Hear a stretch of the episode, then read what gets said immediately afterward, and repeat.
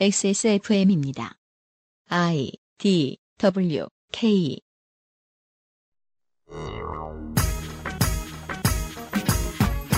어디 안 가고 열심히 같은 자리에서 사는 어떤 사람들에게 30년 후에 내 나라가 바뀐다는 건 어떤 의미일까요?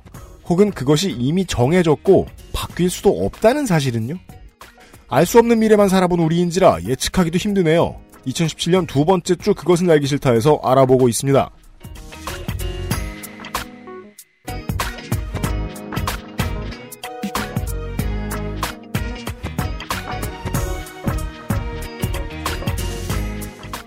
그것은 알기 싫다 232번째 금요일 순서입니다. 유승균 책임 PD와 윤세민 기자와 홍콩 환타님이 함께 하고 있습니다. 어제 시간에 이어서 홍콩의 오늘에 대해서 뭔가 전달드릴 만한 말씀이 있어가지고 다시 모여 앉아 있습니다.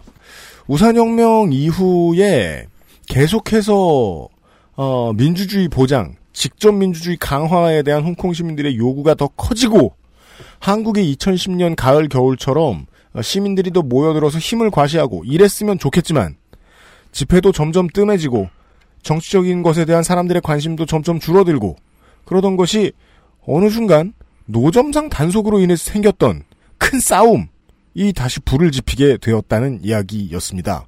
그래서 이것을 혁명이라고 부르는데 거기서 단속을 가장 많이 당했던 그 동네의 별미 커리 오뎅 때문에 오뎅 혁명이라고 부른다. 그 오뎅 혁명 덕분에 중국 공안이 홍콩 시민들을 임의로 막 눈을 가려서 잡아다가 제이슨 본 족치듯 무언가 나쁜 짓을 행했던 것들도 세상에 그리고 홍콩 시민에게 알려지기 시작한 것 같다. 라는 말씀까지 드렸습니다. 그 다음에 무슨 일이 생겼을까요? 홍콩 환타님은 그대로 앉아 있습니다. 네, 안녕하십니까. 자, 그 와중에 홍콩은 6대 입법 의회 선거, 즉 총선이 열립니다. 2016년 9월 20일 날 선거가 있었고요. 다시 복귀를 하자면은 홍콩 의회의 의석수는 70석이에요. 음. 근데 이 중에 35명은 지역구에서 뽑아요. 이건 네. 우리 총선하고 똑같아요. 음. 그리고 직능이 35석인데 이 35석 중에 30석은 간선제로 뽑아요. 아, 간선제는 중국 거네요. 예, 그렇죠. 중국 거라고 보시면 되죠. 음. 즉 이제 뭐 베이징의 입김이 강할 수밖에 없는 선거 제도죠. 그러니까 중국 이제 이 홍콩의 선거 제도에서 가장 큰 특징은 지역구 35석을 모조리 이겨도 다수를 차지할 수는 없다는 거예요. 음. 직능 35석이 있기 때문에 음. 그러니까 어떻게든 간에 이제 다수를 차지할 수 없게끔 되는 선거 구조죠. 70석 중에 30석이 이미 중국한테 짱 박힌 상황에서 시작을 하기 때문에 그렇죠. 이런 비슷한 선거 제도는 이제 싱가포르에서도 보셨고 과거 우리나라 유신 정부 때도 유정회라고 해서 대통령이 국회의원의 3분의 1을 임명하고 선거를 시작했던 적이 네, 있었죠. 딱 음. 유정회에 배정된 수준이네요. 유정회보다 숫자가 많죠. 네. 그건 30%였는데 여기 지금 반이잖아요, 지금. 음.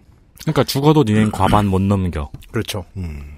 그러니까 홍콩에서는 민주파의 승리라는 게 그냥 이제 그 홍콩 기본법을 못 바꾸게 하는 개헌저지선 확보면 그냥 이기는 거예요. 음. 그냥 개헌저지선까지 이제 밀리면은 이제 어떻게 될지 모르는 거죠, 진짜로. 음. 자, 지역구에서는 범민주파가 승리를 거뒀습니다. 지역구 전체 35석 중에 19석을 획득했어요. 턱없이 부족한. 네, 이긴 거죠, 선거는. 네. 이겼는데. 특히 홍콩 섬 같은 경우는 육- 총 6석인데 베이징파가 2석, 민주파가 4석을 확보하는 역대급 승리를 거둡니다. 아, 그렇, 이게 역대급 승리인가요? 예, 다 비슷비슷했어요. 아니면 이제 민주파가 이렇게 뭐 압도적으로 이긴 적이 거의 없거든요. 음. 특히 데모시스토당 여기가 뭐냐면은 그 그때 얘기했던 그 누구죠? 웡 조슈아 왕. 조슈아 왕. 웡의 정당입니다. 얼마 전에 제가 그 뉴스 만났어요? 뉴스 roundup 코너에서 전해드렸죠. 네. 아, 그래요? 조슈아 웡 같은 경우는 이제 이때 나이가 이제 만 20세가 안 돼가지고 출마를 못했고 음. 이제 당 의장인 네이선 로가 당선돼요. 음. 참 네이선 로는 우산혁명 당시 학생운동의 지도자이자 홍콩 독립하기도 하죠. 음. 뭐 했어요, 근데 그때? 그때 그 홍콩 반환 기념 집회에서 음. 조슈아 왕이 시위를 가다가 체포되었던 이야기. 아 거기 홍콩 반한 그꽃꽃 조각상에서 완차이에서 네네. 거기서 네. 체포됐다가 다음 날에 풀려났고 네. 그리고 7월 1일에 캐리람 국방장관 취임식에서 네. 그 친중파하고 부딪혀가지고 다시 한번 체포되었던 아, 이야기. 그랬죠. 예. 네.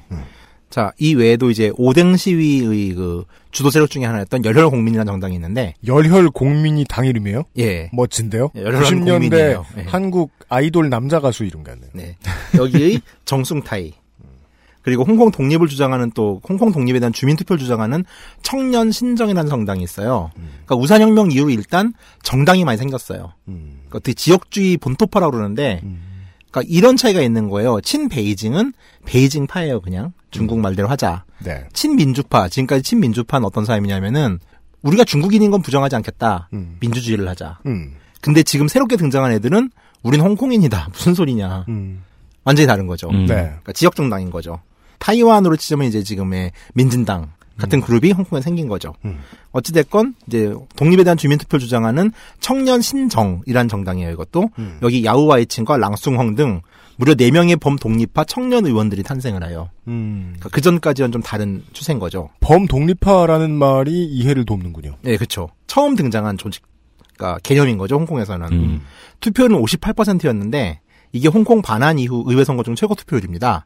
지난 총선이 2012년 총선 때는 53%였어요. 음. 그러니까 무려 5%가 는 건데 음. 이게 대부분 이제 그동안의 정치 무관심층이었던 20, 30대의 투표율이 높았기 때문에 생긴 거죠. 네.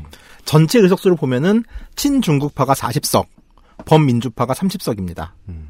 여전히 소수지만 그 뭐 아까도 말씀드렸지만 이제 기- 개헌 저지선은 충분히 확보를 했고 지난 총선에서 누적 배분이 27대 43이었어요. 음. 그러니까 지금 세 석을 늘린 거죠. 민주파가. 올라갔네요. 네. 예.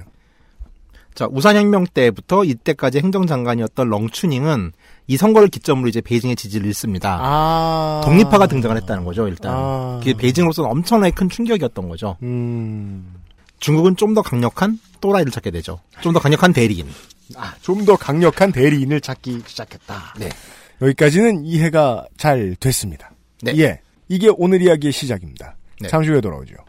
그것은 알기 싫다는 이탈리아에서 온 케이크, 라 파스티체리아에서 돌아오, 아, 돌아와요? 도와주고 있습니다. XSFM입니다. Maestro pasticcere. La pasticceria. 출근 전에 빤도로 챙겨 먹고 나가니까 맛있고 속도 든든하니까 너무 좋던데. 그치.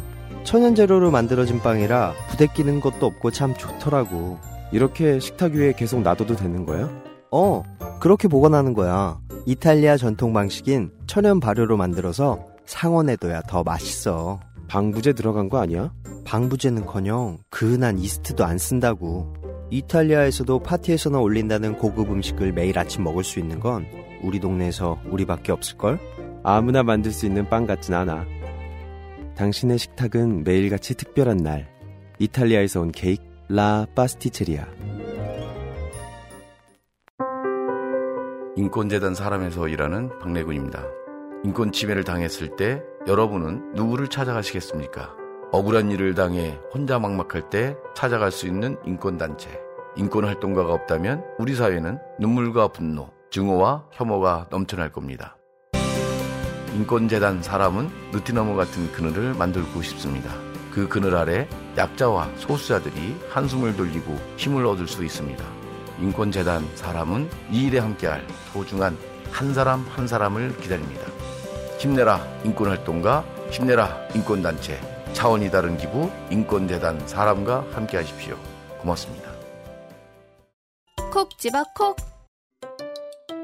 믿어도 되는 김치를 찾을 땐 콕 집어 콕 햇서 빙진 김치 재료부터 공정 유통까지 안심 직접 구매한 재료로 만드니까요 그러니까 김치가 생각날 땐 콕 집어 콕 홍콩의 이야기를 하기 전에 잠시 이탈리아에 들러가겠습니다. 김상조 독점거래위원장입니다. 안녕하십니까. 누누이 말씀드리지만 장인분들과 일하는 거 정말 힘듭니다. 오늘은 진짜 그 힘듦의 진수를 알려드리죠. 어, 여러분들이 라파스티체리아의 빤도르와 파네토네 초콜라또를 음. 많이 구매해 주신 덕에 우리 파스티체리가 장사하기 싫어졌어요. 아, 장사하기 싫어졌다기보다도 아 유럽 기운을 혹사당했다. 다 빠져나갔다. 다시 충전을 해와야겠다. 그러면서 잠시 공장을 멈추고 이탈리아에 가신대요. 그렇습니다. 유럽 네. 기운을 받기 위하여. 네, 다시 재연수 받으러 가신대요. 스스로를 채찍질하러. 그리고 새로운 기술도 배우고 온다고 하시네요. 이게 사장님이 직접 만드니까요. 네. 사장님이 어디 가니까 생산이 중단됩니다. 그렇습니다. 예, 7월 17일까지만 주문을 받는다고 하고요. 당분간 라파스티체리아의 빤도로와 파네토네와 쇼콜라토와 밀라네제는 못 삽니다. 그러니까 여기서 이제 좀 약간의 딜레마가 생겨요. 뭐예요? 이제 7월 17일까지밖에 주문을 못 받으니까 음. 빨리 빵을 사야겠다는 마음에 또 많이 구매를 하시면 네. 또 그러면은 여행 경비가 또 늘어나지 않습니까? 아, 네. 그럼 더 늦게 돌아올 수도 있다. 현명한 판단을 부탁드립니다. 먹고 싶어도 좀 참는 것도 권해드립니다. 눈치 게임이에요. 치킨 게임이에요. 밀라노에 집을 사시는 수가 있어요. 최대. 그러게요. 네, 걱정하셔야겠습니다. 근데 그러려면 엄청나게 팔려야 되는 거잖아요. 그러니까 사장님을 남양주에 짱 박아놓고 싶으면 적당히들 살아. 그렇습니다. 오, 안 팔리네. 빨리 다시 돌아와야겠네. 물론 뭐 이 정도는 약속해드릴 수 있습니다. 이 어, 파스티체리께서 이 새롭게 갈고 닦은 어, 기술로 더 맛없는 빵을 만들진 않을까. 그건 걱정 안 하셔도 될 것 같습니다. 조금만 기다려주시기 바랍니다. 그 전까지 지금 엄청나게 만들고 있습니다. 남은 주문 소화하기 위해서. 그리고 하나 더 있죠. 7월 15일 서울광장에서 퀴어 퍼레이드가 개최되죠. 스니커 애호가의 입장에선 말이죠. 그 전까지 에, 이런 인권과 관련된 문제로 나오는 디자인 제품들이 군이 따로 있었어요. 그렇습니다. 그 전에는 유일하게 Black History Month 패키지가 있었어요. 그렇죠. BHM. 네. 그래서 그 African American들이 이제 예전부터 가지고 있었던 고유의 문화를 상징하는 패턴이나 색깔을 집어넣은 이제 패션 상품들이 많이 나왔거든요. 그렇죠. 예. 그 그런데 요즘은 이제 Pride 패키지가 네. 거기에 더불어서 queer pride 같은 거 할 때 나옵니다. 땡디다스에는 Pride Pack, 나땡키에서는 Be True. 그렇죠. 네. 무지개색을 디자인의 기본으로 깔고 있죠. 그렇습니다. 예. 이게 무지개색이 잘 쓰면 되게 이뻐요. 아, 많이 이쁘죠. 솔직히 저는 저랑 안 어울린다고 생각하는데 디자인템 그냥 패션템으로서는 아주 훌륭하다. 물론 한국은 아직 이런 문제가 정착이 안 돼 있으니까 인권 문제 더뎌서 누구 뭐 어르신이 맞고 너는 뭐 야 넌 성소수자도 아니면서 네가 왜 그런 거 입냐? 그러면은 할 말이 많아야 됩니다.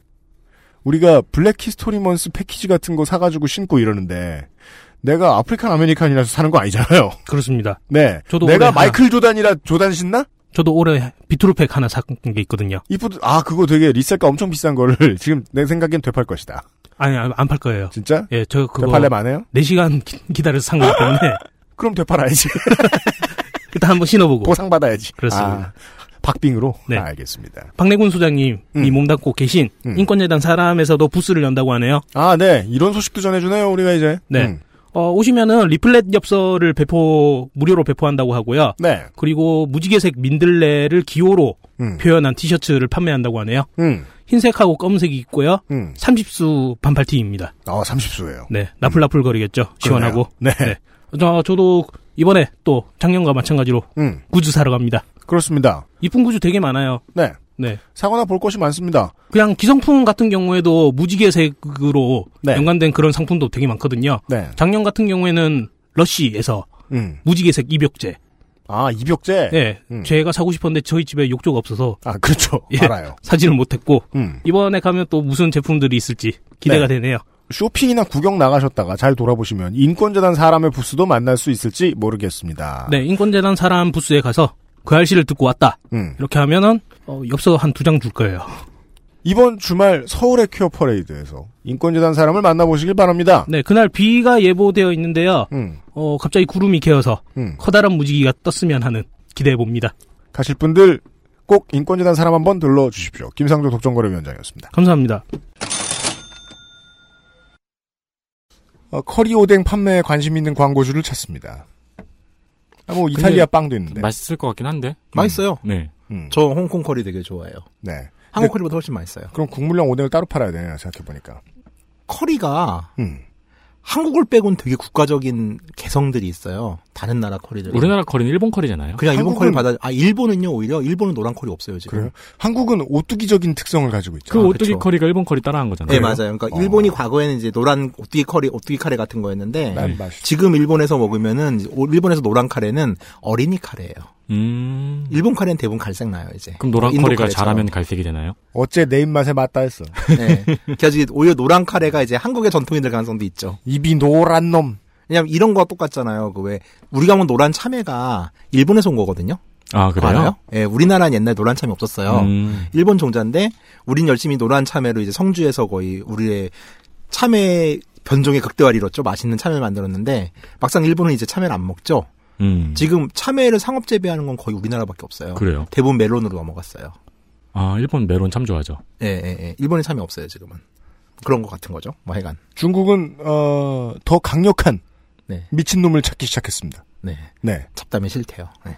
홍콩의 시민들의 표의 힘이 더 세지는 것을 막아줄 예, 막아줄. 아주 나쁜 놈. 그리고 더 이상 밀리면 안 될 것 같은. 슈퍼빌런 나와라. 네. 근데 슈퍼빌런을 부르기 위한 조건이 생깁니다. 뭡니까? 자, 2016년 이제 6대 입법회가 개막을 해요. 10월 달에. 음. 이날 청년 신정당의 두 청년 의원인 야우와이친과 랑숭헝이 의원 선서를 하는데 어깨띠를 들고 나타나요.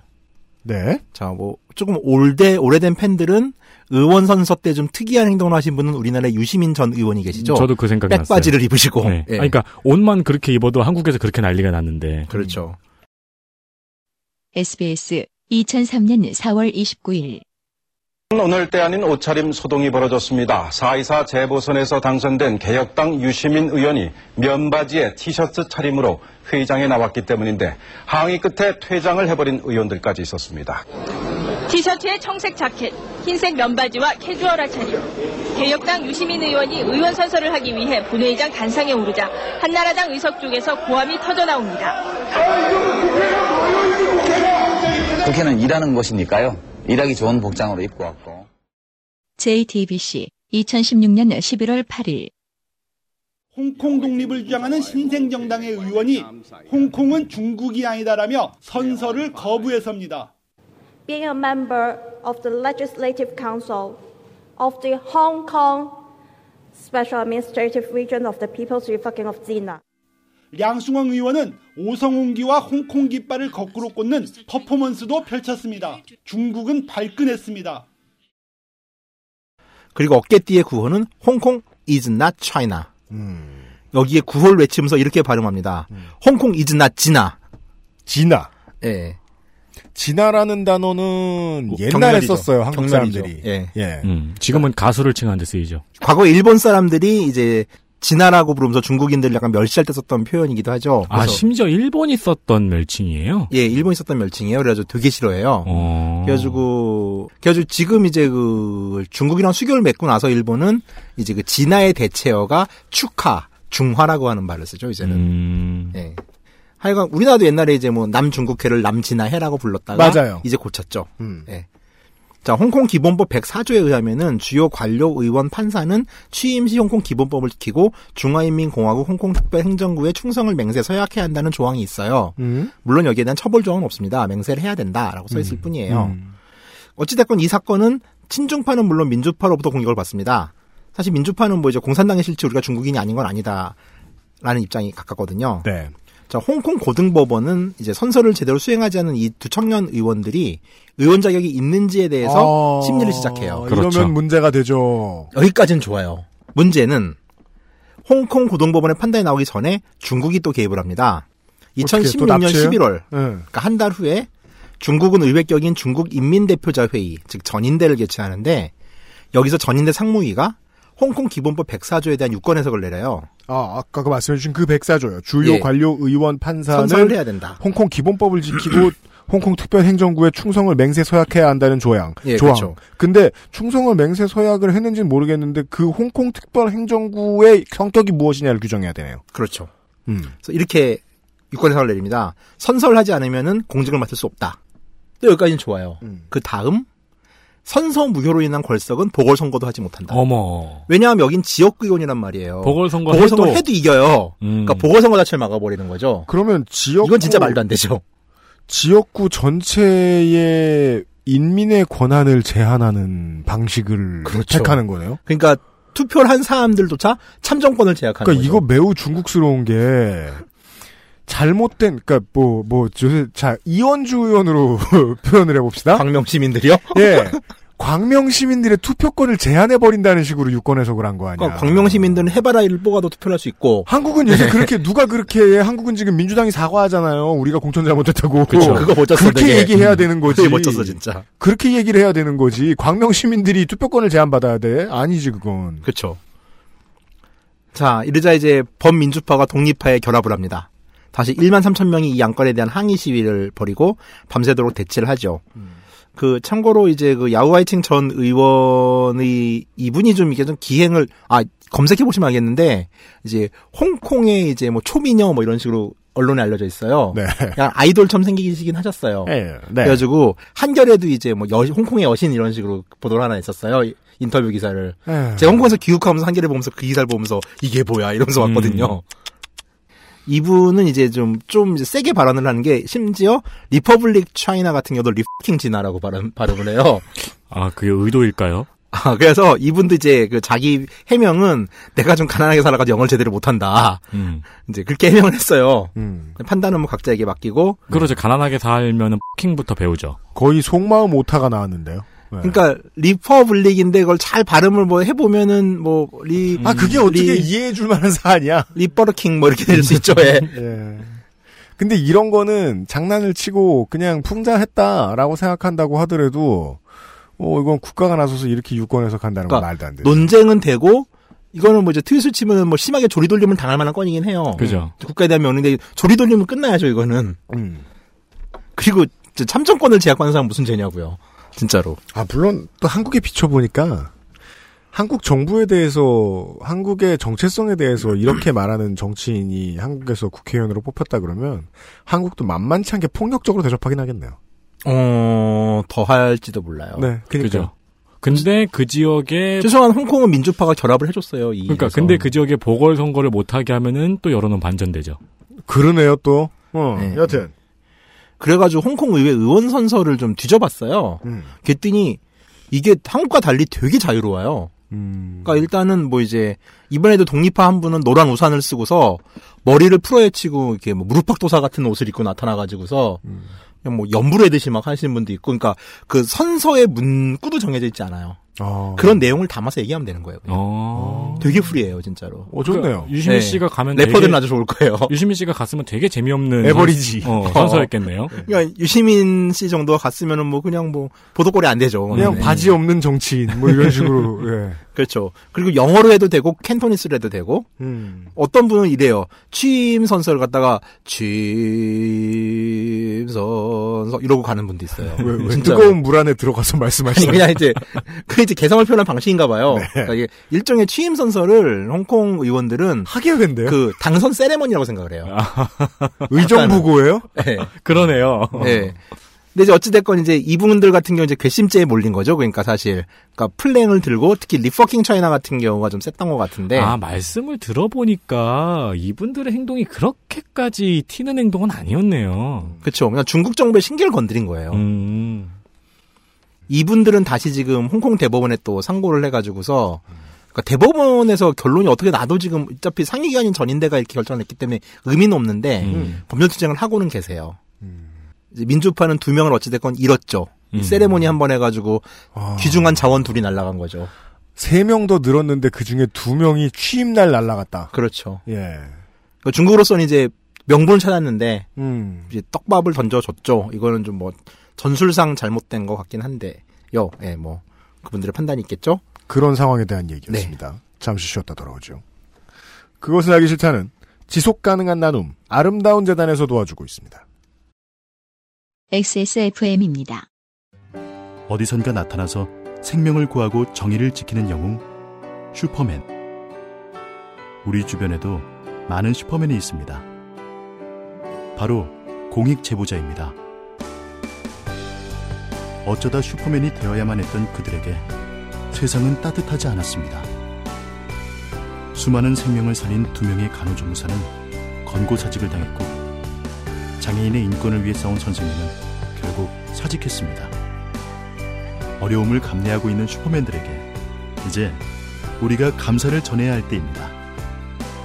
시민사회 지지 캠페인 어쩌다 슈퍼맨에 함께 해 주세요. 아름다운 재단 당신의 식탁은 매일같이 특별한 날. 이탈리아에서 온 케이크 라 파스티체리아. Maestro pasticcere, la pasticceria. 시민사회 지지 캠페인 어쩌다 슈퍼맨에 함께 해 주세요. 아름다운 재단 지난주에 새로 등판했던 아름다운 재단의 새로운 캠페인 어쩌다 슈퍼맨. 네. 어 되게 그 디자인 같은 거 잘했더라고요. 옛날 게임 화면 보는 줄 알았어요. 멋있어서. 예. 야 아름다운 재단이 확실히 홍보를 잘해. 큰 재단이다 보니. 아유 우리 뭐 큰 재단 종종 받아봤는데 상대 우위다. 어 지금 현재 어쩌다 슈퍼맨에서 그 지원을 해주고 있는 사례가 하나가 있어서 알려주십시오. 예, 알려드리려고 합니다. 어, 씨가 대학교 전 총장의 교비 횡령에 대해서 고발을 했다고 하네요. 네. 그렇게 해서 총장은 그 징역 1년, 집행유예 2년을 선고받았고요. 음. 그런데 그 학교 법인 땡땡 학원에서 네. 고발을 했던 씨를 갖다가 네. 또 내부 자료 제출에 관한 것을 문제 삼아 가지고 음. 지금 또 그 고소를 했다고 하네요. 음. 파면했다고 합니다. 파면했다고요? 네. 적법하지 못하게 움직이고 있는 내부의 상황을 알린 것이 내부 자료 유출이라고 죄가 될 수 있군요, 학교에서는. 네. 음. 지금 그것에 대해서 또 재판을 진행 중이라고 하네요. 아, 그러면 바로 복직할 수 있는 게 아니고 재판 또 들어가야 되는 군요. 그렇습니다. 음. 이 재판에 지원을 해주고 있습니다. 아름다운 재단이. 여러분께서 어쩌다 슈퍼맨 음. 캠페인에 동참을 하시면 네. 억울한 지에 힘이 될 수 있는 그런 지원이 되겠죠. 네. 어쩌다 슈퍼맨 프로젝트는 실제로 지금 부당노동 탄압에 신음하고 있는 옳은 일을 하신 분들을 돈으로 돕고 있습니다. 관심을 부탁드립니다. 김상조 독점거래위원장이었습니다. 감사합니다. 아름다운 재단 광고가 나올 때마다 좀 머쓱한 게요. 내부 고발자의 범위가 생각보다 되게 넓은 것 같아요. 왜요? 다만 못해 어 그냥 우리 회사는 이런 게 이런 게 이상해라고 그 소셜에 써서 올릴 수도 있고요. 음, 우리 사장은 고기만 좋아해. 입맛이 저질이야. 아직 그렇죠. 그런 말을 할 수도 있어요. 난 능히 할 사람이죠. 예. 아니 저기 그 잡플랫땡에 가서 얘기할 수도 있죠. 아, 근데 뭐 뭐예요? 그렇죠. 그게? 네. 그 대나무숲 같은데요? 네. 어, 기업인데요. 땡크루트 이런 데 가가지고 네. 음. 사장이 회식을 싫어함. 뭐 음. 회식 가면 메뉴 똑같음. 뭐 음. 이를 써놓고 네. 댓글로 써놔. 익명으로. 음. 그럼 막 찾으라고 막 길길이 날뛰는 거야 나는. 아니 내가 아니고 그 해당 사장은. 그 혹은 그냥 뭐 국가의 체제에 대해서 내부에서 본 적이 있던 사람이 그냥 뭐 소셜에서 몇 마디 하는 이런 정도일 수도 있고 더 넓게 넘어가면은 홍콩 시민이 홍콩의 상황을 알아달라고 뭐 집회하고 기자회견하고 책 쓰고 이 정도도 중국 입장에선 내부 고발자. 그렇죠. 이게 사실 뭐 시진핑과 여섯 명의 여자들 같은 경우는 뭐 트럼프와 여섯 명의 여자들 같은 거죠. 그렇죠. 어떻게 보면 네. 예. 우리 입장에서는 자, 2017년 7월 1일 이제 홍콩 반환 20주년 기념식이 있었습니다. 네. 뭐 2010년 20주년이죠. 그 홍콩이 중국으로 반환될 즈음 태어난 아이들이 이제 20살인 거예요. 그러니까 97년도 처음 반환됐을 때 5살쯤 됐던 아이들이 지금 이제 애국교육 반대 집회나 우상혁명을 거치면서 가장 적극적인 반중 세대로 성장을 했죠. 그러니까 이 정치 자산이 지금 타이완보다 더 젊어요. 네. 홍콩이. 그리고 중국은 어쨌든 실패를 한 거죠. 자기들이 반환해서 만들어 놓은 세대들이 가장 강력한 반중 세대가 됐으니까요. 네. 요즘 홍콩의 젊은 친구들은 중산년층에게 이런 썩대를 칩니다. 님은 2047년 전에 죽어서 정말 좋을 듯? 난 그때 겨우 50살인데. 음, 홍콩이 다시 중국으로 흡수될 때 일부 양제가 없어지는 애. 나는 아직 살아있는 게 난 그때 50살밖에 안 음, 됐는데 음. 어, 난 그- 그거 어떻게 살지 모르겠다. 음, 님은 음. 그 전에 죽지 않느냐. 음. 마치 그 이제 노스트라다무스가 그 당시 프랑스 왕의 죽음을 예언했을 때 음. 왕이 슬퍼하자 노스트라다무스가 그랬대요.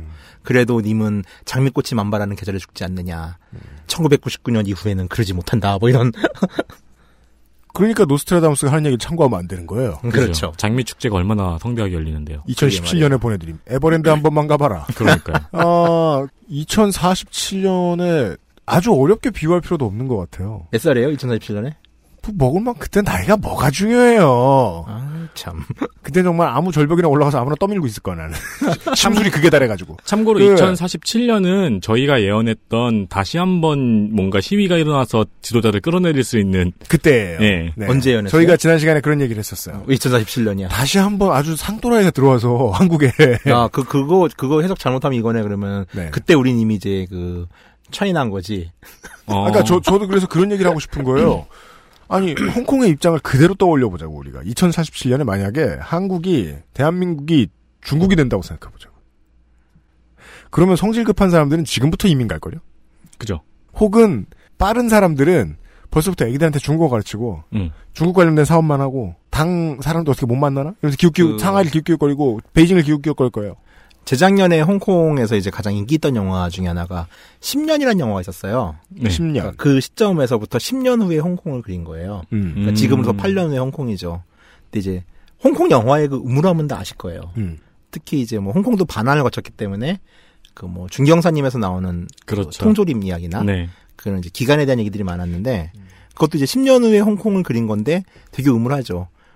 그러니까 홍콩인들이 오히려 노예화돼 있고 디스토피아. 중국인들이 기세 기, 기세 등등하고 홍콩에서 광둥어는 더 이상 통하지 않고 관둥어 교육이 불법화가 돼가지고서 몰래 몰래 광둥어를 해야 되는 세상. 음. 되게 의문하고 정말 내용도 내용이 계속 좋지는 않은데 음. 그냥 우울해요. 그냥 우울하게 만든 영화예요.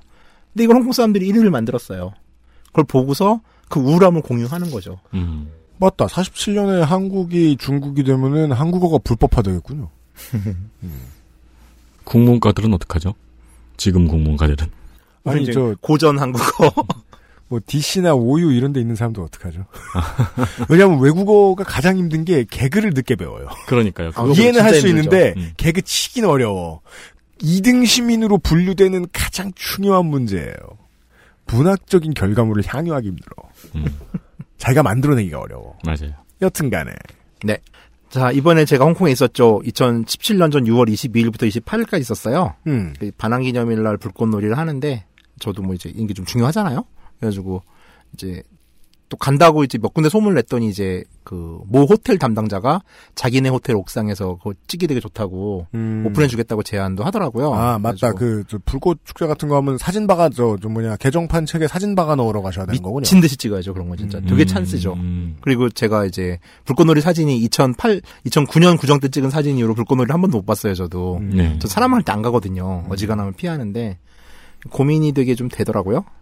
근데 막 이제 홍콩 사람들한테는 이날이 사실 이제 현재로서는 되게 이제 치욕적인 날이 점점 되고 있는 상황인데 이걸 막 또 쌩 까고서 뭐 예쁘지 예쁘지 하면서 책을 팔아먹을 자신도 없더라고요. 아, 중국 반환 기념일은 거리에서 휘황찬란한 축제를 하고 있는데 시민들한테는 그게 기분이 엄청 우울한 짜증나는 되게 희한한 느낌이에요. 경술국치의 날 같은 거네요. 그 정도까지는 아닌데 이제 건물들 같은 기업들이 이제 어떻게 압을 해야 되니까 네.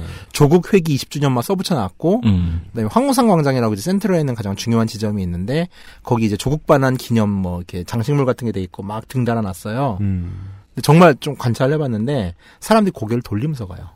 한국이 독립을 못했으면은 정말 국치일에 축제했긴 했겠구나 음, 생각해 네. 보니까. 그쵸 그쵸 그날이 이제 합방일이니까. 네. 네. 불꽃 축제 하고 막. 그랬을 걸요 아마. 예, 먹을 네. 거 싸게 팔고. 근데 먹을 거 그게 왜 10년밖에 안 됐으면은 20년, 사람 20년. 아 20년밖에 안 됐으면은 사람들은 고개를 돌리고 갈만하죠. 네 그리고 이제 지금 원체 당하고 있는 중이니까. 네. 아, 1915년에 경성에서 그런. 그렇죠. 아, 행사를 예, 했다고 하면은 그래서 아 또 이 사진 그러니까 그래서 저는 7월 1일을 포기했어요.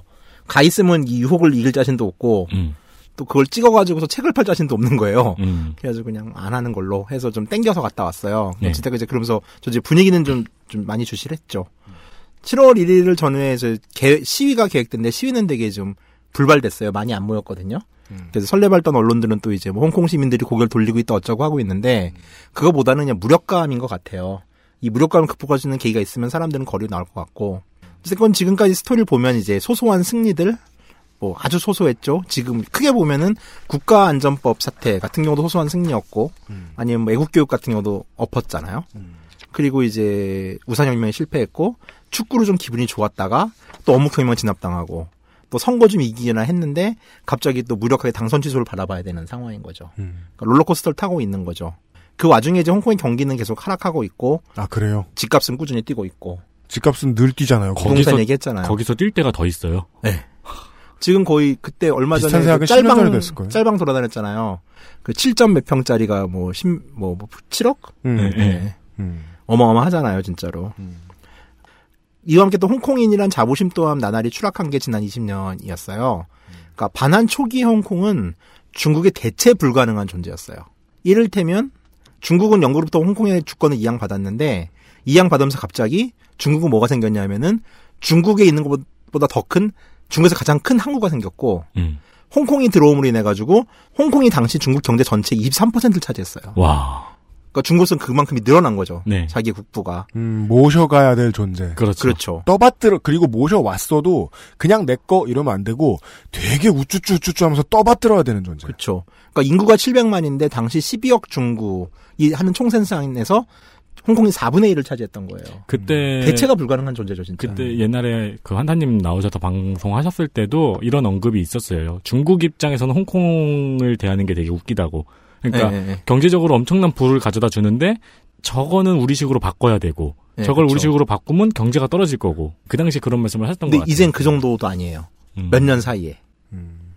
중국도 이제 그런 홍콩을 받아가지고 이제 뭐 중국이 맞더니 홍콩이 망했네 이런 소리를 듣는 게 너무 싫었던 거죠. 그러니까 2008년도 세계 경제 위기 때도 막 자국도 난리가 난 상태에서 홍콩에다 돈을 막 진짜 꼬라박았거든요. 자, 20년이 지났는데 20년이 지난 지금 홍콩항은 중국에서 네 번째로 큰 항구예요, 이제. 심지어 선전항의 물동량이 지금 홍콩을 앞서고 있어요. 음. 바로 옆에 있는. 자, 홍콩 사람들은 사람 취급도 안 하던 선전이었거든요. 제가 처음 책을 쓰던 11년 전만 하더라도. 홍콩은 기본적으로 세계 3대 천연항, 천연항이라고 불러요. 왜냐하면 이제 그 구룡반도하고 홍콩섬 사이에 이제 빅토리아만이 있는데 여기가 기본적으로 수심이 20에서 40m 서- 사이예요. 그러니까 대형 선박이 별다른 그 준설을 하지 않는다더라도 선박이 들어올 수 있는 그냥 구조거든요. 들어올 수 있는. 예. 근데 반면에 상하이 같은 경우는 이게 장강하구잖아요. 퇴적물이 계속 쌓여요. 그래가지고 15m의 수심을 유지하는 게 중국 정부의 목표였을 정도고 어. 이러려면은 1년에 3번 준설을 해야 돼요. 떼돈이 들어가네요. 장강은요, 장강하구를 보면요. 한강은 비교가 안 될 정도로 커요, 진짜로. 어마어마해요. 그렇죠. 정말로. 바다 같아요, 진짜. 강인한 생각이 안 든다고 하죠. 예, 예. 그래서 중국은 정말 어떤 미친 짓을 했냐면은 상하이 동쪽이죠. 우리 서해에 30km 전방에 인공섬을 만들어가지고 여기에 상하이 신항을 만들어요. 그럼 이제 퇴적물이 안 쌓이잖아요. 네. 이게 지금 중국에서 1위의 항구가 됐어요. 그렇습니다. 이거 퇴적물 쌓인다고 할 때 한국에서 뭐 했냐면은 부산 신항을 확장하네 만 해가지고 싸웠거든요. 음. 물론 그것도 흐지부지 됐지만은 했어도 답 안 나온 상황이었겠죠. 네. 물량을 때려버리는데. 그러니까 이제 현재 중국 경제 송콩이 차지하는 비중은 3%예요. 3%. 근데 홍콩 경제가 그럼 그 20년 동안 망했냐? 홍콩 경제도 꾸준히 성장했어요. 음. 근데 중국의 성장이 더 어마어마하게 빨랐던 음, 거죠. 음. 그러니까 이제 홍콩은 대체 불가능한 양자가 아니라 없어도 별 상관이 없는 존재가 돼버린 거예요. 그러니까 이렇게 또 막 나갈 수 있는 거죠. 남이 잘 키워준 거 이렇게 망가뜨려가지고 나중에는 버려버리는 그런 경우는 많이 보긴 합니다만. 그래서 이제 홍콩 사람들이 느끼는 두려움 중에 하나는 우리가 2등 국민일지도 모른다. 요건 좀 큰 거죠. 왜냐하면 홍콩 사람들의 자부심은 정말 어마어마하거든요. 네. 중화권에서는. 이 와중에 또 무시무시한 소리도 들려와요. 이를테면 홍콩 주둔군은 더 이상 상징적 존재가 아니다. 지금 홍콩 섬에 홍콩 섬 주둔군 부대가 있어요. 누가 하는 얘기예요 이게? 중국군 고위 상장이. 중 홍콩 주둔군은 더 이상 상징적 존재가 아니다라고 얘기하면 바깥에 있는 사람들은 이해하기가 힘든 게 홍콩이 중국과 셴젠과 전쟁을 치르겠다는 것이냐. 그러니까 이제 아니면 그러니까 군을 뭔가에 쓰겠다는 얘기까지는 알겠어요? 그렇죠. 그러니까 홍콩 주둔군의 지위, 그 입장 그리고 그들이 하시는 범위는 외세로부터 중국을 보호하는 거예요. 그렇잖아요. 그러니까 뭐 외국이 쳐들어왔을 때 원래 항구에는 군이 있어야 돼요. 그렇죠. 예. 그냥 그런 군인데 상징적인 존재가 아니다라고 굳이 말할 이유 없잖아요. 자, 바뀐 표현은 이거예요.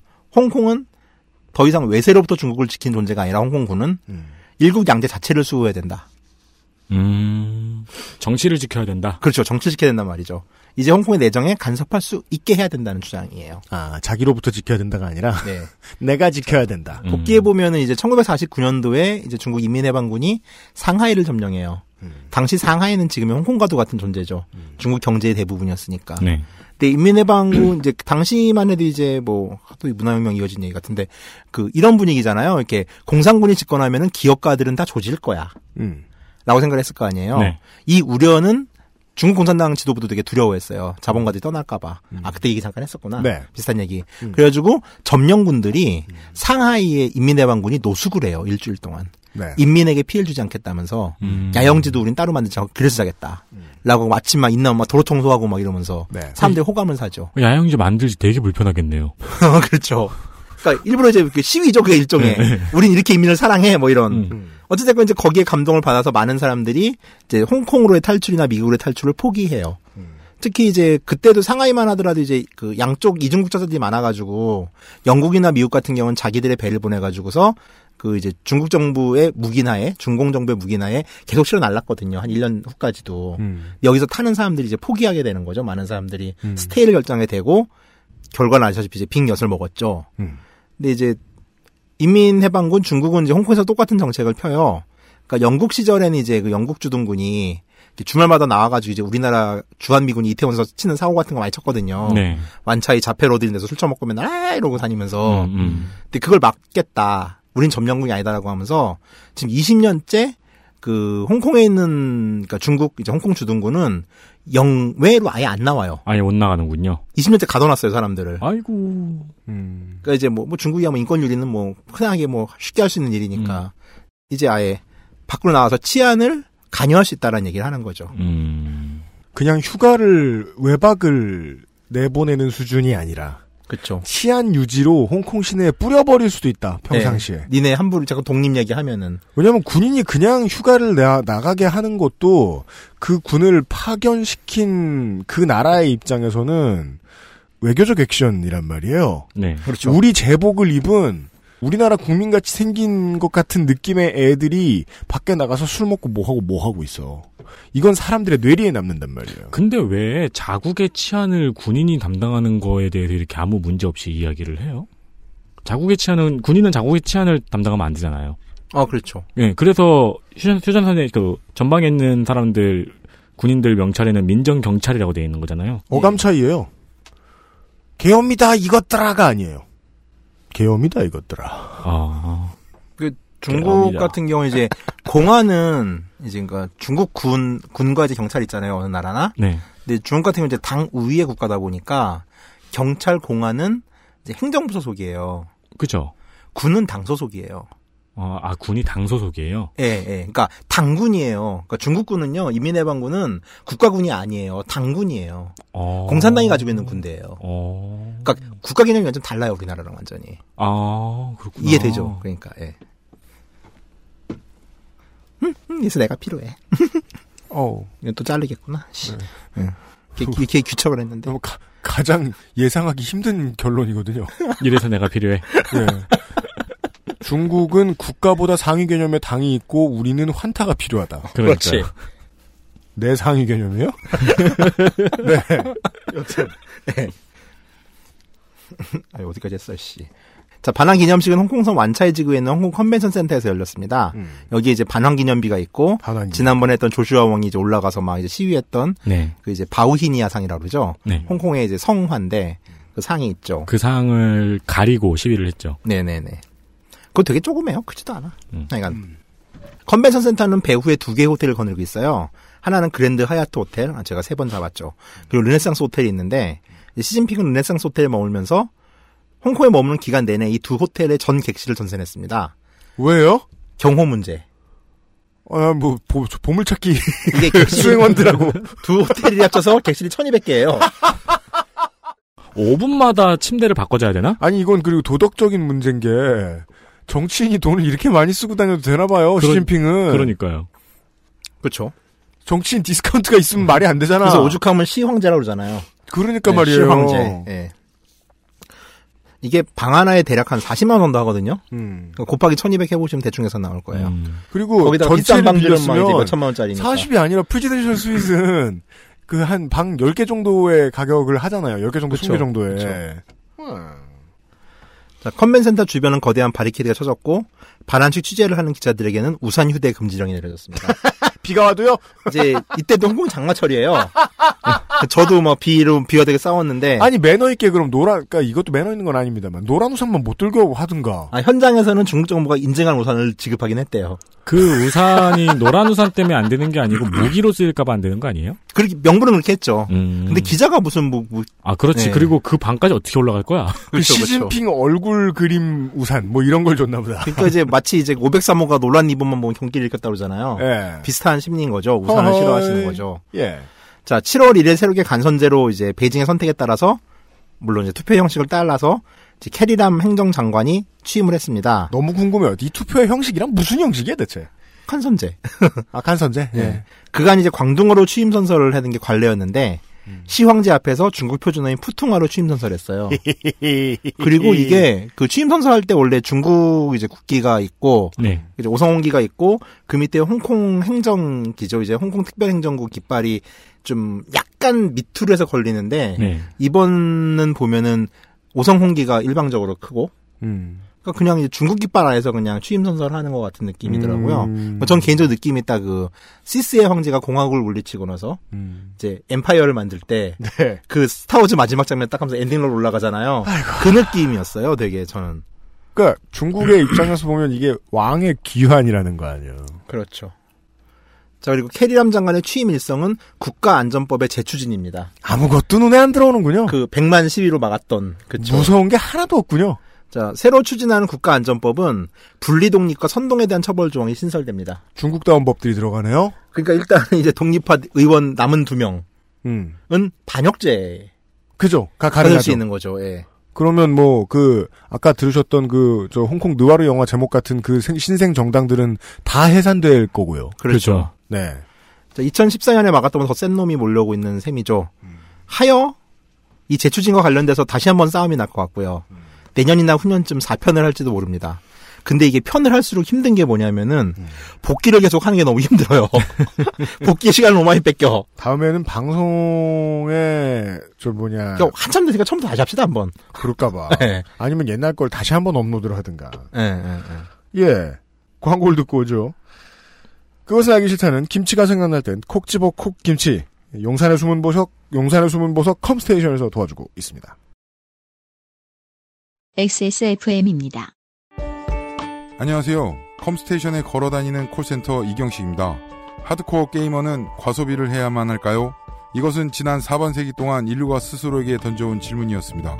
이에 대한 컴스테이션의 답은 있으면 써도 되지만 안 그래도 괜찮다는 것입니다.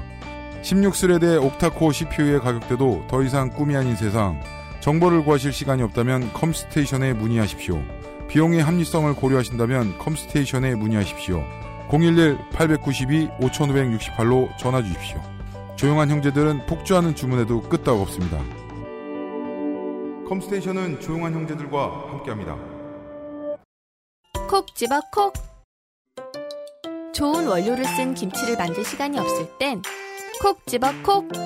배추, 무, 고춧가루, 생강, 전부 국산. 다시마, 홍합, 표고버섯도 아낌없이 쓰죠. 그러니까 김치가 생각날 땐 콕 집어 콕. 이제 카비레이크도 라이젠도 컴스테이션에 문의하십시오. 네. 뭐 천리 바뀝니다. 여기서 비행기를 타면 1300km인가 그래요. 네. 아, 2000km, 2000km. 비행기를 타면 뭐 한 3시간 반? 3시간 반? 네. 3시간 반 정도? 거기에 있는 일. 그리고 정치적인 어, 개혁의 속도로 볼 때는 어, 타이완 못지않게 배부른 대한민국에서 요즘은 듣기에는 그냥 아유 뭐 아유 애쓴다 그냥 이러고서 지나갈지 모르겠는데 그러니까 작년만 생각해도 이제 막 감정이입이 되는데 네. 좀 다르죠. 배가 불러졌죠, 진짜 우리가. 마지막으로 이러한 류의 호헌을 막아보자 라고 했을 때 우리는 어마어마한 희생을 경험했잖아요. 그렇죠. 막고 싶으면 그렇게 해야 될 수준일 수도 있고 그런다고 해도 못 막을 가능성이 큰 싸움에 대한 얘기네요. 그죠. 네. 상대가 조금 다르죠. 네. 이 젊은 반환 이후 세대의 어, 정치인들 사실 이렇게까지 정치의 뜻을 뒀으면 정치는 되게 장인의 직업이라고 저는 생각해요. 그냥 사회 유명 인사가 들어오고 검사나 변호사가 들어오는 직업이 아니라 음. 처음부터 정치를 어떻게 할지에 대해서 꾸준히 생각해온 그 노쇠 그릇 만드는 스타일의 그런 장인들이 들어서 하는 직업이라고 생각하는데 그리고 또 정치인의 되게 중요한 명확한 한계 중에 하나가 그 나라에서 정치해야 돼요. 아, 그렇죠. 정치인은 수출될 수 없어요. 음. 수출 수입이 불가능해요. 그러네요. 음. 여기서 죽어야 돼요. 야, 이 사람들은 또 어떻게 하죠? 그게 말입니다. 여튼 하지만 돌이켜 보면은 지금의 독립파처럼 탄압을 받는 어떤 세력이 또 있었어요. 1967년 정도로 돌아가 보죠. 갑자기요? 네. 50년 옛날 얘기 전이네요. 한번 해보고 싶네요. 음. 그러니까 최근에 그지 않고 50주년 기념식 있었죠. 이 사건에 대해서. 1967년 3월부터 그해 12월까지 홍콩에서 반영 폭동이라는 게 벌어집니다. 이게 이제 반영 폭동. 이제 보기에 따라서 이제 입장에 따라서 되게 다르게 얘기를 하죠. 반영 폭동, 67 폭동, 혹은 5월의 혁명이라고 하기도 하고요. 폭동. 9개월간이나 이어졌어요. 네. 67년 3월에 홍콩의 한 조화 가짜꽃 있잖아요. 네. 그 공장에서 노사분규가 시작돼요. 근데 이 단순한 이제 쟁의가 홍콩 최대 노동조합 조직이었던 당시 홍콩 노동조합 총연맹이 본격적으로 개입을 하면서 일이 좀 커집니다. 그래서 5월쯤에 이제 경찰이 진압을 하고 20일 21명의 노동자가 체포가 되죠. 그리고 그 다음 날 홍콩에서 거리 시위가 조직되는데 조합 공장의 쟁의에 연대한다는 의미였는데 특이한 것은 이때 나온 모든 시위대가 작은 빨간 책을 들고 시위에 나서요. 청취자들, 청취자 여러분들은 이 작은 빨간 책이 뭔지 아시죠? 예, 마오 어룩입니다. 손희상 선생이 원본을 가지고 있는 바로 그. 그렇죠. 네. 이날 127명이 체포됩니다. 이게 어떻게 된 거냐 하면은 이제 중국은 이때 한참 이제 문화혁명 중이었잖아요. 그러다 보니까 이제 열정에 찬 이제 홍위병들이 어떤 생각을 했냐면은 영국의 식민지인 홍콩을 해방하자. 라는 식으로 나오게 되고 그 광주 이제 광저우죠. 네. 광둥성이잖아요, 홍콩이. 광둥성 군구에서는 민병대를 조직해요. 홍콩 해방군이라고 하는. 영국군과 맞서 싸울 의용군. 근데 이게 그러니까 중국의 민병대라는 게 되게 웃긴 게 의용군이 웃긴 게 국- 군이 들어가면 이게 전쟁이 되잖아요. 네. 근데 민병대가 들어가면 전쟁은 아니거든요. 아, 그냥 책임을 안 지는 수준에서 실제로 국가는 지원을 해주고, 당은. 예. 음. 그러니까 우리나라 그 이제 한국 전쟁 때 중국군이 개입했잖아요. 이와 같은 경우도 의용군 형식이었어요. 이게, 그, 거리에 작년에 광화문에 나섰을 때, 누군가가 어르신하고 몸싸움이 있었다 치죠. 근데 그분은 일당 받으신 분 아니야. 어, 그렇죠. 다만, 이제까지 안 알려줘서 그렇지. 국가가 뒤를 봐주고 있으나, 형태는 의용군인, 아. 시민인. 그리고 이제 실제 이제 문화혁명 중전에서 몇 차례 지령이 나가고 이것을 인해 가지고 홍콩에 있는 사회주의자들이 호응을 하는 거죠. 그러니까 실질적으로 영국 지배를 청산하기 위한 행동을 해요. 음. 근데 이게 지금 이 사건하고 이어지는 거거든요. 그러니까 이게 이제 일종의 이제 촉발된 거죠. 이걸로 인해 가지고서. 그래가지고 이제 그 홍콩, 그러니까 식민지, 식민지 측 경찰이 이제 시위대를 진압하니까 갑자기 베이징의 홍위병들이 영국 대사관을 공격하기 시작하고, 그러니까 뭐 이제 난리가 났었어요. 그리고 심지어 7월에는 중국 인민군 민병대가 이제 국경을 넘어서 홍콩 경찰 공격했고, 어. 홍콩 경찰 4명이 다섯, 아, 5명이 사망을 해요. 어. 이게 왜 9개월이나 갔다, 갔나 했더니, 국가, 국가 간의, 예, 네. 국가와 국가 간의 대결이었네요. 영국 식민지 당국은 이제 소요 진압을 위해서 경찰에게 발포권을 허용하고 이제 영국 노동조합 총연맹을 비롯한 좌파 그룹은 도시 게릴라전을 감행합니다. 그래가지고 막 자체 제작한 폭탄, 뭐 크레모어 이런 거 만들어서 사제 크로모어가 막 거리거리 설치된 상황까지 가요. 오. 그래가지고 뭐 이후 발표에 의하면은 홍콩 경찰이 이때 찾아내서 해체한 크레모 폭탄들이 약 한 8천 개였다. 그러니까 거의 시가던 수준이었던 것 같아요. 야, 그럼 해체 팀도 많이 다쳤겠네요. 예. 근데 이때만 하더라도 이제 홍콩 사람들은 이제 반으로 갈려요. 영국 식민지가 낫다. 혹은 이제 이제 조국으로 돌아가야 된다. 갈리는데 8월 24일에 한 사건을 인해 가지고 여론이 뒤집어집니다. 램번이라고 이제 우리나라식 한자로 임채라고 있는 이 분이 홍콩의 라디오 정치 평론가였는데 좀 좌파에 대해서 되게 공격적이었나 봐요. 전원책 씨 같았는지 모르겠으나 여기서 뭐 하여간에. 좌익 폭동이라는 건 중국 측에 비판적이었다는 그렇죠. 거죠. 반중국적이었던 거죠. 근데 이 사람이 백주에 대낮 테러를 당하는데 어느 정도였냐면 동선을 파악하고 사람들이 그 사람이 탄 차를 세운 상태에서 차에 가솔린을 부어서 산채로 태워 죽여요. 음. 근데 이게 또 장면이 되게 많이 남아요. 음. 그러니까 반대쪽에서는 이걸 어떻게 또 찍었어요. 음. 이게 방송에서 뿌려지는 거죠. 그러니까 언론인에 대한 테러죠, 이게. 음. 그러면서 여론이 좀 돌아서지요. 그래가지고 결국 돌아선다는 거는 친중 측. 친영국 쪽으로 간다는 거죠. 네. 그래서 결국 이제 좌익 폭동이라고 알려진 이 사건은 52명의 사망자와 802명의 부상자, 1936명의 이제 체포되면서 끝나요. 그리고 이제 홍콩 노동조합 총연맹은 얼마 만에 위축 다시 세를 회복하죠. 사실 이건 이제 좌파 그룹 내에서는 되게 흑역사 중에 하나로 분류가 되는데 어찌 됐건 이제 홍콩의 좌파들은 뭐 중국의 지도를 받았던 경향은 있긴 하지만은 또 영국 식민지 어차피 그것도 식민지니까요. 식민지를 온갖 부조리와 싸우고 민주주의 회복 확대를 위해 가지고서 많이 투쟁을 해요. 60, 70년대에는 사실 홍콩이 지금은 안 그렇지만은 60, 70년대는 뭐 라디오도 made in 홍콩이 좀 알아줬고 제조업 천국에서 시작하거든요. 네. 싱가포르는 지금도 제조업을 하고 있죠 어느 정도는. 여기서 이제 자본가들 견제했고 노동운동을 보존했던 그리고 영국과 맞서서 민주주의 확대를 주장했다는 그런 공로들을 부정할 수가 없어요. 근데 이제 그 사람들이 했던 주장들이 대부분 이런 거였어요. 그러니까 민주주의를 좀 더 확대하자.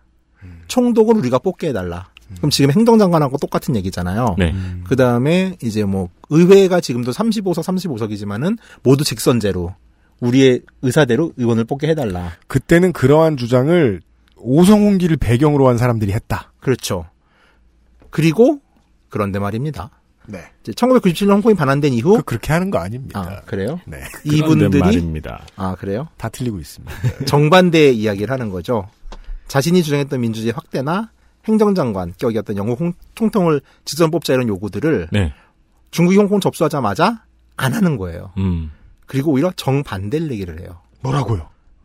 이제 우리에게 민주주의는 너무 과하다. 이 얘기를 하려고 이 방송을 하겠다고 하셨군요. 아니야. 왜 거짓말해? 손 아니야. 하여간에. 아우 귀여워. 그 얘기는 그 얘기 지금 자 제가 지금 당황했어요. 지금 환타님 왜 환타님이 거짓말해서 자 60년대에 이러한 투쟁이 있었다. 이게 또 이것도 또 민주노총 깐다고 오해한 사람이 있는 건 아니겠지? 아니 투쟁이란 그게 좌경이든 우경이든 그 당시에 집권하고 있던 정부를 상대로 투쟁하던 사람들은 비교적 언제나 요즘 한국은 아니 요즘 한국은 안 그래. 요즘 한국 지금 한국과 비교하지 마세요. 역사상 언제나 더 약자의 편이었어요. 네, 그렇죠. 예. 민권을 인정받지 못하는 사람들한테 투표권을 지어주고자, 임금을 똑바로 받지 못하는 사람들한테 임금을 똑바로 주고자. 그런데 그 책임 누구한테 있죠? 그땐 영국 정부한테 있어요. 네. 총독 나와 이 새끼야. 음. 나와서 쓰면 집에 가 이 새끼야. 우리는 중국 사람이야. 우리는 중국 사람이야라는 결론은 중요하지 않아. 아, 왜냐하면 않아요. 약자를 지키는 게 중요해. 네. 근데 정치를 오- 정치를 오래 하다 보면 저 사람이 약자인 게 중요하지 않아. 우리가 중국으로 돌아가는 게 중요하지. 음흠. 이런 전도 본말이 생겨요. 네. 예. 그, 상황- 얘기 하려고 그런 거잖아. 네, 그 상황이 된 거죠. 네. 그래가지고 지금 홍콩에서 가장 큰 노동조합 조직인 홍콩 노동조합 총연맹은 친중국이에요. 친중국에서 가장 큰 굿즈를 가지고 있어요. 예전엔 노동자 편의 좌익이었는데 지금은 중국 편의 좌익이 됐다. 그렇죠. 그러니까 한국은 아직까지 이런 역사까지는 없죠. 없죠. 예. 갑자기 뭐 이렇게 뭐 정의당이 집권했다고 갑자기 민주노총이 음. 이제 파업은 섣부른 짓이다. 네. 뭐 이딴 소리 하진 않을 거 아니에요. 한국노총이 그랬다는 것은 오해에 지나지 않습니다. 아직까지는요. 한국노총은 그러려고 만들어진 처음에 그러려고 만들어진 곳이 아니기 때문에. 아, 그렇죠. 네. 그러니까 이분들은 지금 이제 애국심을 강조하고 국가안전법을 찬성하고 행정장관 직선제가 왜 필요하냐면 시비를 걸고 있어요. 그러니까 지금 홍콩 의회에 계시는 다수의 노년 의원들은 사실 영국 시절 한 3, 40년 전으로 가면은 옳은 소리만 하시던 분들이에요. 영국이랑 싸워야지. 네. 입만 벌리는 앞날을 위해서. 네, 입만 벌린 민주주의를 외치던 분들이죠. 근데 그분들이 계속 국회의원이야. 네, 그렇죠. 앞날이 왔어. 영국은 갔어. 왜 파업을 하고 지랄이야? 옛날엔 찍소리 못하다가 지금 와서 왜 지랄이야? 그렇죠. 이번에 두 청년 의원의 삐딱한 취임 선서에도 가장 큰 호통을 친 그룹이 홍콩 노동조합 총연맹이에요. 음. 참 홍콩은 이 노동조합 총연맹 말고 다른 조직이 또 있는데 IFU라는 데가 있는데 이제 이 홍콩 노동 총연맹에 밀려가지고서 아예 역할을 못하다가 1990년에 제2 노총이 탄생하거든요. 음. 그래서 그 제2 노총은 이제 범민주파예요. 근데 이 제2 노총은 딱히 영국 시절 영국 편도 아니었어요. 음, 음, 음. 네, 하여간. 비슷한 경우 저는 어제도 본 것 같거든요. 그 유현주 의원 관련해 가지고 이제 많이 알아보다가 은근히 되게 많이 팠어요. 그 재밌는 게 그 옛날에 이 급식 노동자 파업에 대해서 이현주 의원이 발언을 하기 전에 그 발언과 비슷한 발언을 했던 사람들이 많았거든요. 음. 아. 근데 그 사람들은 이현주 의원을 싫어해요. 네, 똑같은 사람인데. 근데 이현주 의원이 이 얘기를 하니까 말이 바뀌더라고요. 네. 넌 어쩜 그럴, 수- 그런 말을 할 수가 있냐며. 네. 그렇죠. 그런 말은 나나 할 수 있지. 그 파업은 되게 많이 반대했었죠. 네. 음. 아, 이게 드라마틱한 홍콩 좌파들의 변화를 보면서 드는 생각은, 아니, 뭐, 정- 많은 정치적 입장을 가진 사람들에게서 드는 생각 중에 하나가 이거죠. 그러니까, 상식보다 나의 정파적 입장에 따라서 잣대가 너무 바뀌는 게 아닌가. 그러니까 뭐 그런 생각이랑, 그 다음에 정파적 입장이 아닌 자신이 어느 시절 믿었던 그 상식이란 잣대를 간직하고 있는 게 얼마나 소중한가. 음. 그리고 저 지금 계속 홍콩에 대해서는 이제 뭐 책도 연관이 있다 보니까 천착을 하고 있고 일정 부분 감정이입을 하고 있거든요. 네. 그러다 보니까 이제 초기엔 단순하게 이렇게 생각했죠. 제가 조사 초기에 홍콩을 저도 잘 모르던 때, 뭐 지금도 잘 모르지만 그냥 저 베이징판 뭐 하는 놈들이라고 생각을 했어요. 음. 근데 어느 날 근데 쟤들도 어쨌든 좌파잖아. 그럼 쟤들 뭐 했지라고 뒤져보는데 찾아지기도 금방 찾아지고 그거 있잖아요. 별로 놀랍지 않은데 놀라운 거. 그러니까 마음속으로 각오를 하고 찾았을 거예요. 네. 근데 이게 실제로 나왔는데 너무 짜증이 나는 거예요, 상황이. 그래서 좀 서글펐어요, 한 인간으로서. 공산주의가 발견되고 개발된 이후에 그러니까 한참 옛날에 아, 순수한 소비에트 혁명의 후예들 이겠죠? 아마 그렇죠. 예. 그들이 지금까지 살아있으면 우- 우리의 현실의 인생에 도움이 될 리가 별로 없죠. 그렇죠. 예. 그래서 왜 입장이라는 거는 상식이 아니라 내가 속한 정파의 입장에 따라 바뀌어야 하는가 뭐 이런 게 좀 슬프더라고요. 음. 그, 그 노인네들이, 그 노인네들이 한 시설의 그 한 따까리가 그러, 하, 그래요. 참. 그래서 저는 이 제가 조성조 소장님이 얼마 전에 했던 방송이 되게 인상 깊게 들었거든요. 뭐라요? 그 청취자 여러분, 조성주 소장님이 하는, 조성주 소장이 하는 방송 좀 인상 깊게 들어주세요. 나, 나, 나 한 번도 안 들어봤어. 일단 윤세민은 그러고 있네. 저는 되게 좋아해요. 음. 근데 이제 요새 다당- 조성주 내, 소장이- 내가 좋아요, 조성주가 좋아요. 조성주 소장이 방송인으로 무럭무럭 크고 있어요. 어, 진짜, 진짜 요새 잘해요? 네. 네, 그 들을게요. 저희 다당제에 한 대해 타임 더 좋아요. 다당제에 오케이? 대한 예. 다당제에 관한. 네 음. DDJ에 대한 이야기를 하시다가 네. 음. 이제 이제 각자의 욕망을 감싸줘야 되는 대, 대변해줘야 되는 정당이 많이 필요하다는 이야기를 했었는데 음. 저는 그걸 들으면서 그게 하나로 뭉칠 때 나타나는 부작용 같은 게 생각이 나더라고요. 네. 그러니까 예를 들어 지금 바른정당과 자유한국당으로 나뉘어져 있는 우파의 욕망이 있잖아요. 음. 근데 오랜 세월 동안 이건 하나로 뭉쳐 있었잖아요. 네. 그래서 발생한 부작용들을 우리는 많이 봤잖아요. 네. 네. 만약에 정의당과 지금 민주당이 오랜 세월 하나로 뭉쳐 있었으면은 거기서도 비슷한 부작용이 나왔을 거예요. 네. 근데 이제 그들이 억압을 받고 있을 때는 그 부작용이 가려져 있어요.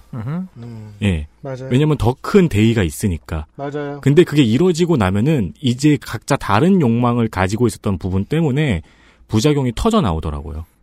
우리는 자영업자의 편일 수도 있고, 어, 아르바이트생의 편일 수도 있고, 대기업 정규직의 편일 수도 있고, 성소수자의 편일 수도 있고, 약자의 편일 수도 있고, 근데 내가 생각하는 약자가 모두 다를 가능성도 매우 높습니다. 네. 그렇죠.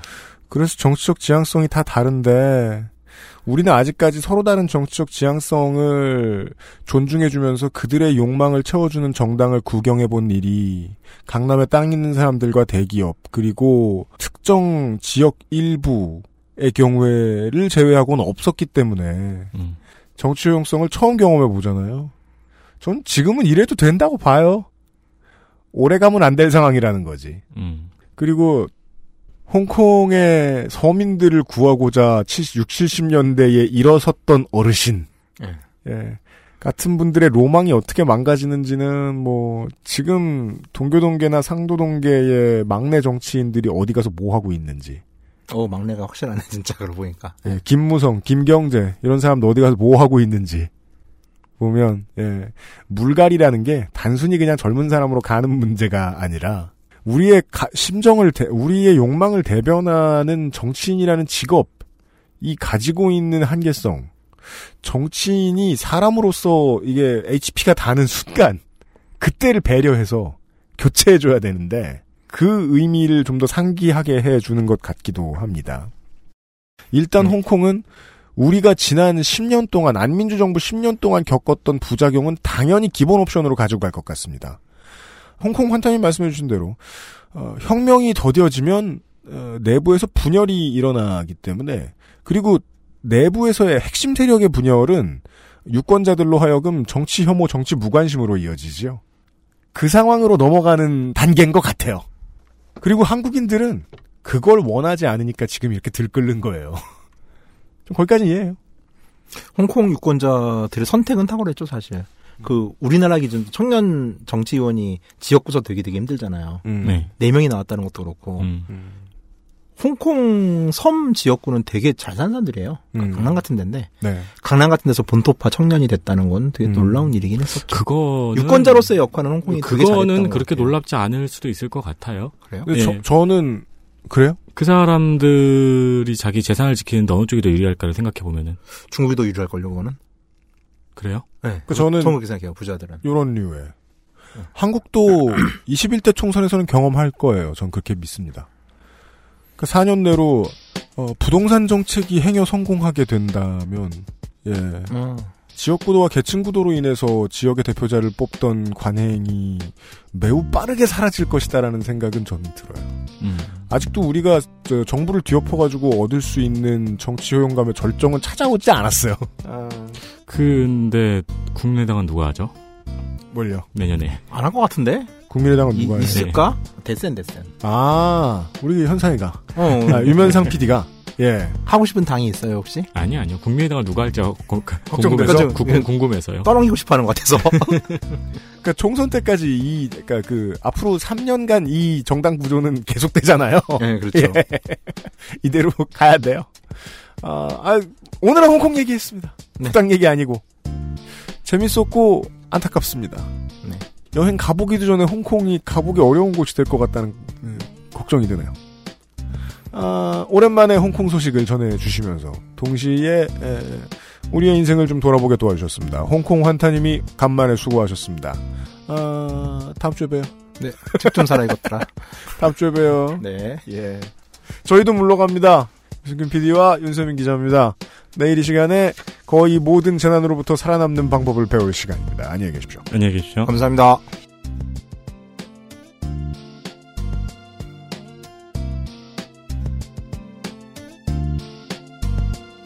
XSFM입니다.